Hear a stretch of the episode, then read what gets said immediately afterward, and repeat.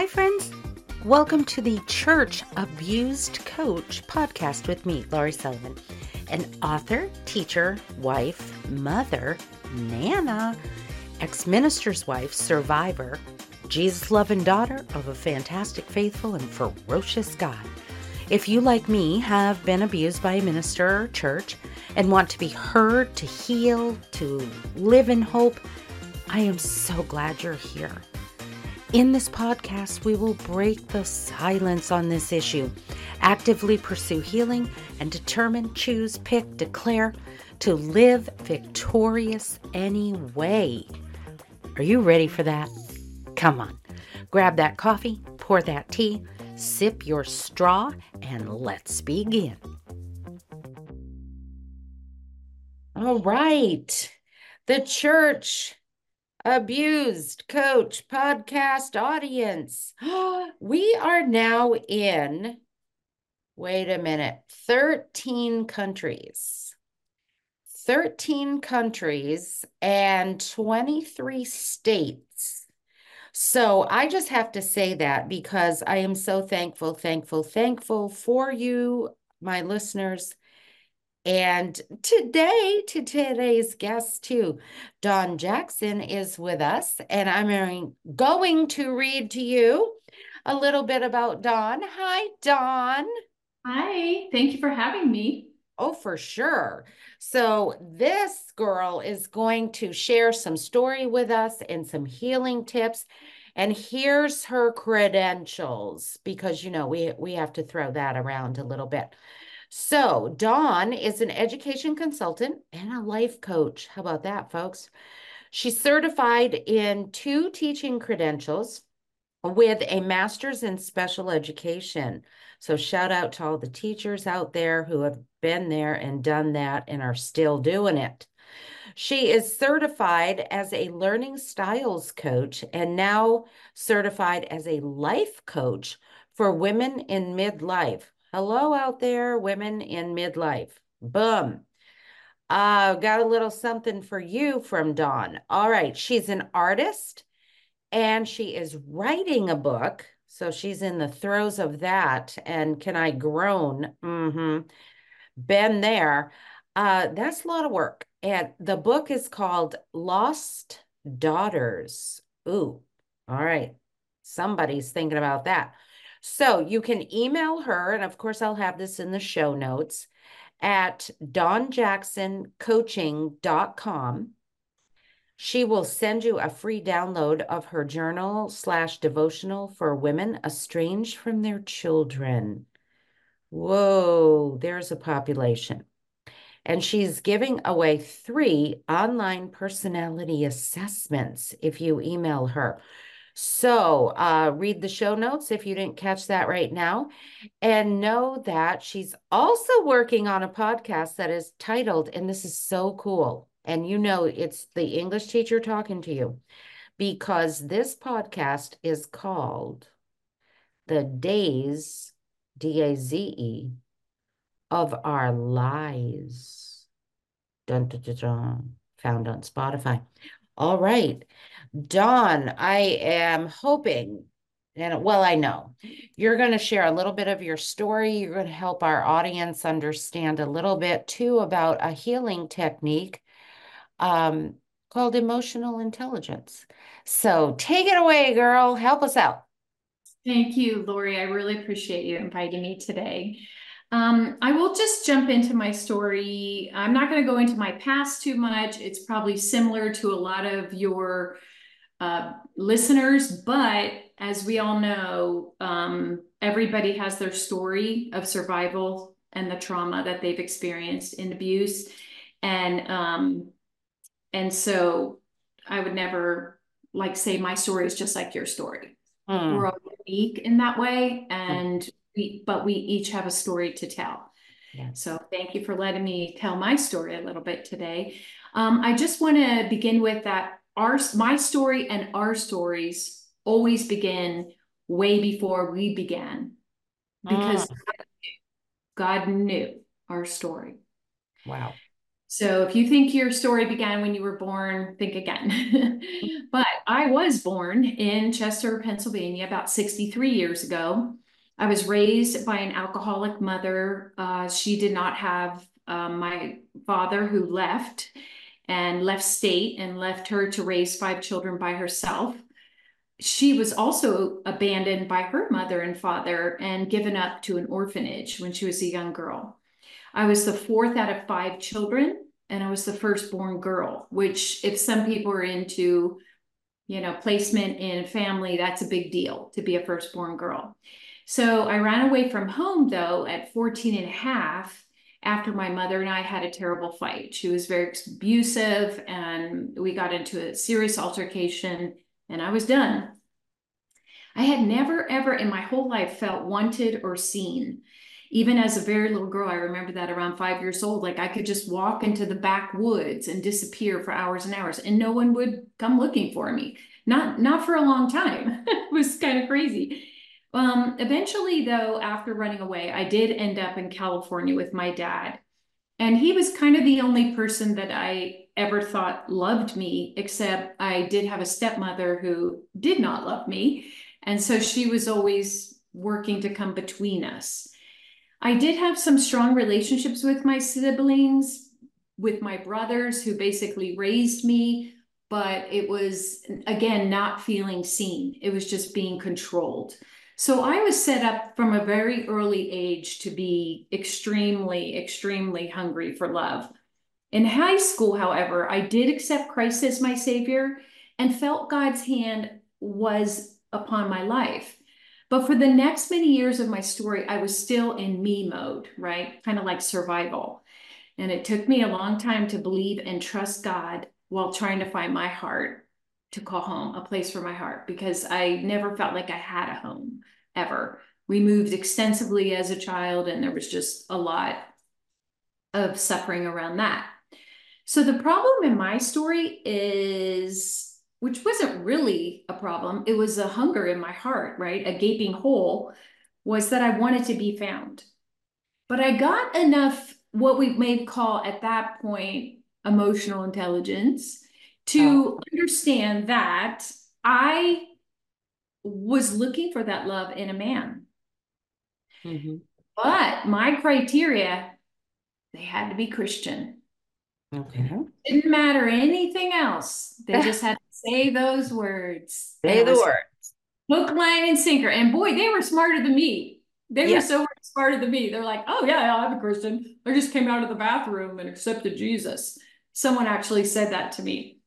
So. I kept, and I believed it. So I, I was, we're, you know, everyone just have mercy and grace. I'm not the smartest. I am not the smartest tool in the shed. And I have had, that's why emotional intelligence is so important to me and I'll explain how God got me there. But the thing is, is that I kept falling for these bad guys. I so desperately wanted to be loved. And even though I knew they were kind of bad guys, I knew I could fix them. Ah. I knew with enough love and enough Jesus and enough yeah. prayer, they'll be okay and they'll be exactly the way I wanted them to be. So years later, I got married, I had three kids to a very abusive, verbally abusive man. Now, you have to understand, I didn't recognize this as abuse because I grew up with physical abuse, not verbal abuse. So when I was being verbally abused, I just thought, oh, someone's expressing themselves. And but it was it was truly abuse. So our pastor refused to help. Even oh. though Jim asked him for counseling, he told us he didn't do marriage counseling. And then on top of it, I had a husband who told me it was all in my head. Of course. There, I fell into adultery. Somebody wanted to listen. Somebody wanted to listen, and I bought that bait, hook, line, and sinker. Mm. But relationship turned into further abuse. I mean, this is crazy stuff. I eventually felt chronic self pity and anger and always, always saw myself as the victim.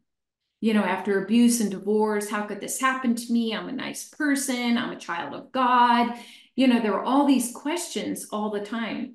My heart kept getting broken though until I hardened my heart. And then mm-hmm. I believed I had to be the fighter now in my story and not the victim. And no longer was anyone ever going to do that to me. God was still there in my life, but not fully.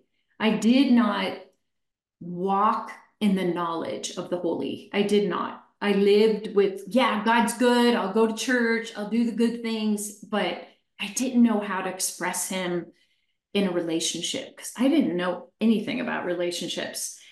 But my next relationship, which was another marriage, I was in charge and I I'm just going to sum it up in one word. I was mean. I was mean. Wow. There was nothing that was going to get past me. There was nothing that I was going to put up with. I'd been there, done that. So I was a mean Christian, right? okay. Person. And so um, it wasn't just like I walked around mean all the time, but boy, you crossed me, there was no three strikes you're out. No, there was no. Mm. But again, after that Christian divorce, I ran. I ran for my life after my ex wanted a divorce to return to his ex. I sold my beautiful house. I left town. I tried to run from the shame of another divorce in my community. I was just livid, you know, and embarrassed to no end. But in the process of that, I also lost the precious relationships of two of my three children. Little did I know how much this would impact my life. I moved in six years, six times, fixing up houses and flipping them. But the truth was, I couldn't find peace for my broken heart, for my wandering heart. I couldn't find home. So I kept jumping. Oh, I'm just going to fix that up and sell it, fix that up and sell it. Hmm. But what happened was I tried to find it in moving and doing all that, and also in art. I'm an artist and also in wine. So there is a Christian form of drinking out there, and it's a it's um it's acceptable. So I start I did that. I did that. Well, you know, this is just, you know, California thing to do. We're gonna go sit at the winery. So I finally left the state of California and moved, hoping for a brand new start. The problem was my home or or the state that I lived in was not the problem. The problem, as you can probably tell so far, is me. I entered a coaching program. I'm like, okay, I'm going to help myself and help others. I learned self compassion and healing, which was amazing, and eventually even unconditional love. Mm. So after the program, I wanted to coach women, but God said, You're not ready. Mm. We won't go into that discussion, but He was right. I wasn't ready. But I was so tired of being on the shelf. Every door for me closed. So any self confidence that I had, any dreams that I have were gone, gone. And I was a dreamer. I mean, I was a little girl. I was a dreamer. I was a visionary. I was like, I'm never going to have this life. I'm going to have this life, you know, one of mm-hmm. those little girls. But the thing was, at that point, the couch and Netflix all of a sudden became my best friends. I could not get off that couch. And we're talking years. In my emptiness, I had no choice but to seek God. My back was up against a wall. But I did it out of the state of my victimization and my shame, my fear of dying alone, mm. and running away, away from me and the voices in my head, Laurie. Like they were mm. hor- horrifying. Like they were horrifying. I, I was, yeah. So I had some serious crying. I still remember tissues and boxes of tissues, and I should have had stock and tissues because I was crying all through the night wherever I was, it, and I was in some beautiful places at the beach, on the coast, never happy, never happy. Because guess what? I was still there with me. so my bed was soaked with tears. I hope somehow they would move God. Those mm. tears, those banging on the bed, the fists in the air, they didn't. Nothing changed inside of me either. I was miserable. Now I was really alone and in another state with no one. I had none of my friends, my children, nothing. I lost two best friends, two best friends of years through all of this, through my anger. And then my other great friend had died. Anxiety was so real and the estrangement with my children was actually killing me. I literally thought I'm going to die from a broken heart. I'm going to just, they're just going to walk in and I'm going to be dead on this bed. Mm-hmm. It was mm-hmm. terrible. And I, my heart lit, you, you cannot believe how many women and families out there are estranged from children these days. It's, it's not, it's, it's, the numbers are staggering, truly. So I was miserable, blah, blah, blah. But I stuck with my daily devotions and my wine. Those were like not at the same time, mm. although I thought about it. But the more wine I drank, the sicker I became in my body and in my thoughts. Like it was like the wine created more depression, which created bad thoughts, right? Now we're getting closer to this emotional intelligence thing. And I started to realize wait, there's a correlation here. I feel horrible. And it takes me 48 hours to get through this cycle. But by then, because I'm so sad from all this blah, blah, blah, and all these thoughts and all this, that I'm doing it again because I want to relieve this pressure, right? But I was doing the daily devotion. So I was hearing the word of God. I was determined for God to heal me. I begged him, begged him. And this is a key, and I want to share this later every day, and seriously believed he was ignoring me and that he even hated me. Oh, I know. And I remember asking God, why do you hate me? Why? Why do you hate me? The pain. I don't even know. Like, I mean, it would have been easier just to have been in a prison cell, locked up, and, and than in my soul with my pain. So, okay, so what was interesting, the book of Psalms became my prayers to God because I couldn't even find the words to pray. So I do encourage anyone that can't pray, go to the book of Psalms and lift those up to God. But I saw David's boldness at times and I tried that with God, you know, thinking, okay, this this is definitely to move him. Nope. So the funny thing is every door I tried to open literally slammed in my face. Every job I applied for, every relationship I tried to build, every door slammed.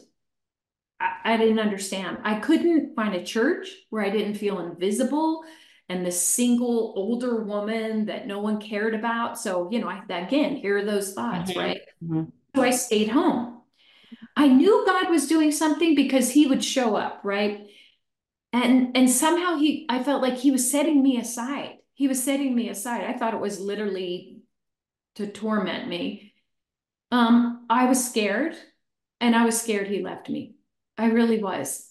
I really was. I questioned my faith and wonder if I was really a Christian after all, which is a very good thing to do. I recommend that. I knew what the Bible said about death and living apart from God for eternity was truly freaking me out. I kept praying, complaining, and crying. Like, why me? You know, that kind of prayer. And can't you can't you have some compassion for what I've already been through? When is this going to stop? Right? David also prayed those same prayers, but still nothing. For a long time, it felt like nothing. Are you crying? no, I'm kidding. I have I, my allergies going on oh, over here. I truly felt these prayers were falling on deaf ears. He was not doing what I wanted, but he was doing something. And you know what that was? Tell us. What? Tell you. Uh, he, he was whispering. Mm. He was whispering. He would whisper words like, praise me, thank me, see me in the little things in nature and in the love that is around you. Mm. See whisperings in his word, like special verses that would come. And I'm like, whoa, that was exactly what I needed to hear. And one time I remember taking a gift to my neighbors for their for their little kids for, at Christmas time, and the little boy just like clung and held me so tight. He was about six years old, and I'm like, "What's happening here?" And as when I left their house, God said, "That was me. That was me holding you. I love you." Mm. And so many times he would just bless me through little children. I don't know what that is, but I love it. And I'm so yeah. grateful for that. Oh. But I walked home that day from their house just crying. You know, the whisperings, right? I knew though, that God was not pleased with the wine. And we had numerous conversations about this. Even though I did have shame around it because I knew how it made me feel. And then I would go and talk to people and act like everything was fine when I knew that it was impacting me, my health, my emotions, my mind.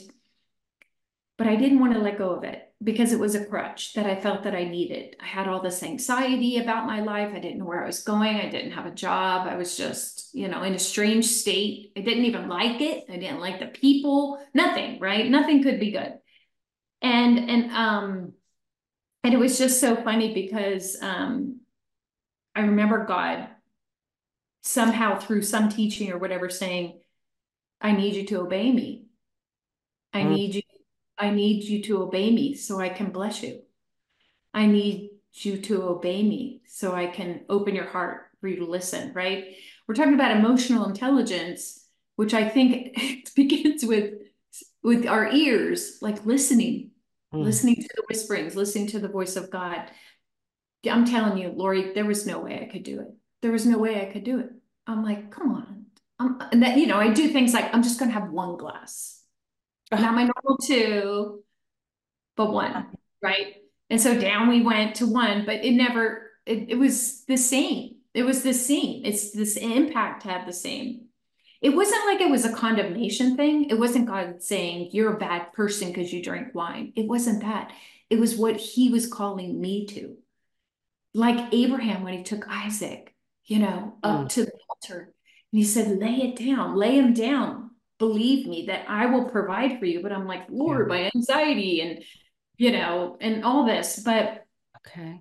He wanted me to trust him, not any crutch or anyone else. He allowed everything to be taken out of my life, everything. I mean, he gave me a couple of comforts. Let me tell you, I have a beautiful dog. I have a, you know, I, I mean, nature, my art, just, just those little things, right? Anyway, I started to pray for a heart to obey him and for strength to let go because that desire was not in me. I didn't see anything wrong with it. I didn't feel, you know, I knew it had impacted my life and my relationships, but, you know, come on, God, you can handle this. No, I started to pray and he changed my heart. So I all of a sudden I began, okay, here comes emotional intelligence, which I didn't even know it was called that then. This hunger inside to know, to understand, to find answers for my life, to find my purpose. That was a really big one. I was reading every book on my bookshelf, I was listening to every podcast, and I wanted these answers. Burying myself in art and wine did not work anymore. I was angry, Laurie, in a new way. Do you know how that way was? Can you guess? No. Okay. this is the way in which you're like, no, can't guess. No. Oh. You're speechless. Okay. This is the way in which I started to realize the enemy was stealing my life, even years of my life and my children's lives from me. Think about it. If we're just weak on the couch watching Netflix, yeah. drinking a little wine, numbing out the pain, yeah. what good are we in the battle? And yeah. he had already ripped me off way too much, way too much. But see, the thing is this we can be excited Christians and be like, I'm going to fight for Jesus and I'm going to fight in the Holy Spirit. But really, God, we have to stand in the shadow of the Almighty. We don't go before God. We cannot go in our own strength, right? Because I had done that before, claim the kingdom of heaven and all that, but it wasn't working, right? So that's when I came across this book, A.W. Tozer, and it's the knowledge of the holy. I don't know if anyone's ever heard that, and started to learn about the almighty holiness of God. At the same time, Laurie, I was working with a coach who was helping me to communicate with my estranged daughter. Like, oh. oh, I know. And I felt angry that my daughter was upset about how I hurt her as a child. And instead of having compassion for her pain, I compared it to my own horrible childhood. Mm. And I thought, she got off easy. Mm-hmm. She would never survive what I went through. Are you kidding me? You know, kind of like that mm-hmm. attitude. I thought she needed to learn to deal with it and suck it up like I did. Because that's what I learned. You suck yep. it up. But after reading Tozer and God telling me, okay, here comes our emotional intelligence, everyone, write this one down. Be holy because he was. I realized that I was judging my daughter in comparison to my life and how I thought she should feel and behave. But God showed me He is the only righteous, holy, wise judge, and the only one we are to compare our lives to. Immediately, when God revealed this to me, something shifted in me, something huge. He showed me first how wretched I was to my daughter, how unholy I had behaved. Whether I agreed with her or not didn't matter, and how hard my heart had become, which was so true, it needed to change. It didn't matter if I agreed with anyone I hurt. What mattered was their heart. Their heart mattered because that is what mattered to God. His love was revealed to me in such a tender way. Now, we're probably, some people might be thinking, how is this emotional intelligence and where's this girl going? The thing is this our emotional intelligence lives in the almighty wisdom of God.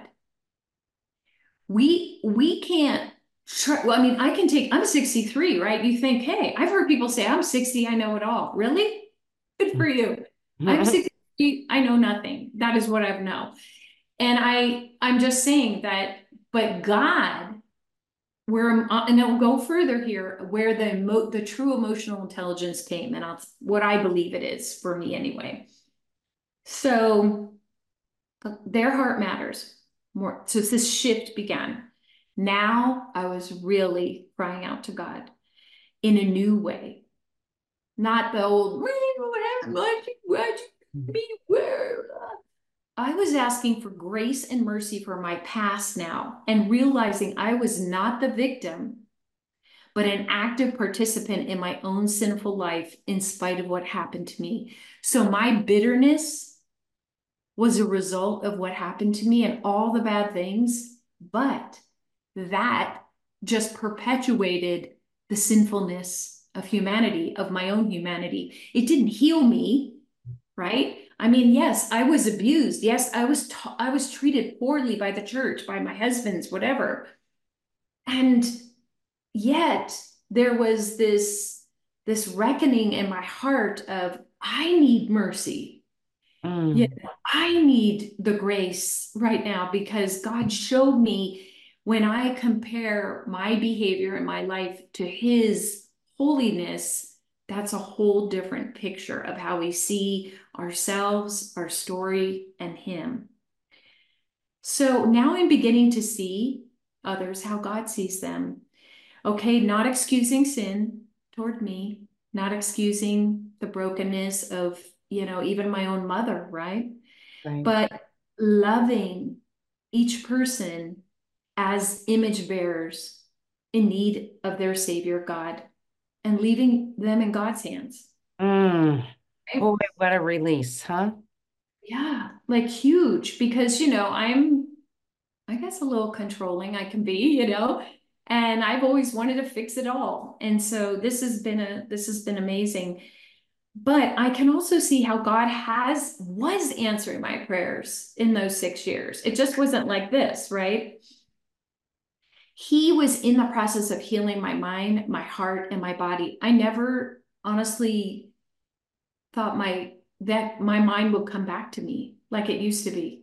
And he is healing that and renewing that. I know now he has called me not to act like a victim, not to live in my victimness, but as the beloved daughter of God. I am his daughter, and so are you. And so are the women listening to this program right now. Yep. We have to remember He is God and we are not. We are not God. We can rest in that and have peace in our lives, knowing He will make a way because He is wise and all knowing. And I want to say about that emotional intelligence again, because, you know, honestly, like I can teach you the strategies, right? And I can teach you how to, you know, self regulate with breathing exercises and meditation and music and hot baths. And I believe in all of it and I do it and journaling, big time journaler here. Yay, says the English teacher. Yeah, but the thing is, at the end of the day, our emotional intelligence and our mental healing comes from the Father who loves us, not from mm. all these, okay, I'm going to sit and mm, do yoga for five hours. No, it is in his presence and it is letting him speak to you. But you have to be willing, you guys. Like, we all have to be willing to lay it down, to trust him, to believe in his infinite wisdom that is beyond anything we could ever imagine or dream of. So, my life's not perfect. Okay. I'm still estranged with my children, still working on those relationships. Every day, though, I wake up, I have the choice now to obey him and to lean into him and believe him for my life and my strength. Or I can go it alone. He's given me free will. You saw me do that. Like, how many years was that? Huh. That that was rough. I still get carried away with art and movies. I still have anxiety. And I wish wine wasn't so bad for me. I really do. but I'm confident now that God has begun a good work in me. Amen. And God will finish it. Yes. He knew the beginning and he knows the end of the story. So a couple of things I want to share, and I, I don't know how we're doing on time, or do you have any questions so far? far? I'm taking furious notes.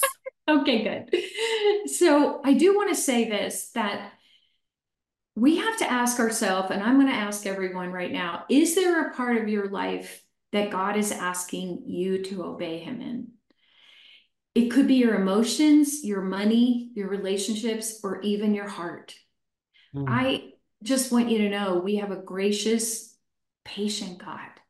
He's not mean, He's kind, He is stern, and He's firm, and He is to be feared, but He is not mean. And I mean that in a very biblical way for fear, because He is, read the Old Testament, then you'll know. Um, but know today and be comforted in this that the knowledge of God is that God knows everything. God doesn't have to learn. He's not learning our lives as we're learning them. Mm. Knows.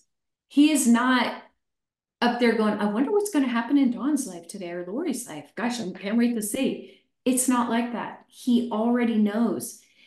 And if if that's the case, can we not trust a God like that? Right? He sees you now and what your story will become. But where you come into that story is trusting Him, is believing Him, and crying out like I did for mercy and faith to believe. Yeah. And this is from a girl that became a Christian in high school. Wow. Right? Never fully gave my life. I didn't even know what that meant. But I I cried out in yeah. this pain that literally almost took me out. I want to read you a verse that I love in Isaiah 42 16. He said, And I will bring the blind by a way they knew not. I will lead them in paths that they have not known. I will make darkness light before them and crooked things straight. The things will I do unto them. These are the things I will do unto them and not forsake them. Isaiah 42 16. And I want to read one more Psalm 116. I wrote this in my Bible, dated this in my Bible 214 2020. And I encourage people to do that because you're in a time and a season, right? And then later you look back and go, oh, wow, I remember I read that. I love the Lord because he hears my voice and my prayer for mercy. I will pray as long as I have breath. Death wrapped its ropes around me. The terrors of the grave overtook me. I saw only trouble and sorrow, sorrow. Then I called on the name of the Lord. Please, Lord, save me.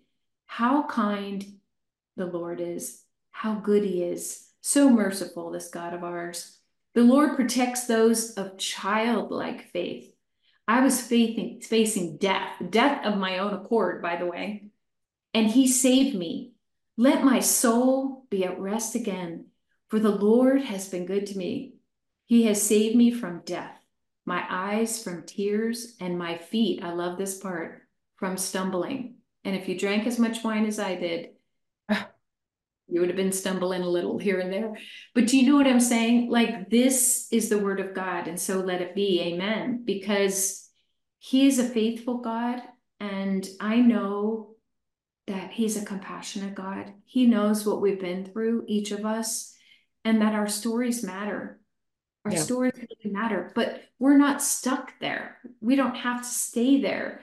In Isaiah 43 18 through 19, he says, Forget the former things he, I remember him giving me this verse years ago. Do not dwell on the past. This was one of the whisperings.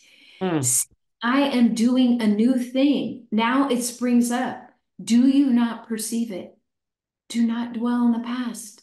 Do not dwell in the past. Keep telling yourself that. The Lord commands that because the past is what will hold us down and it's full of lies, right? The stories that we were told, the voices, the abuse telling us we were not the beloved, we were not the daughter of a king.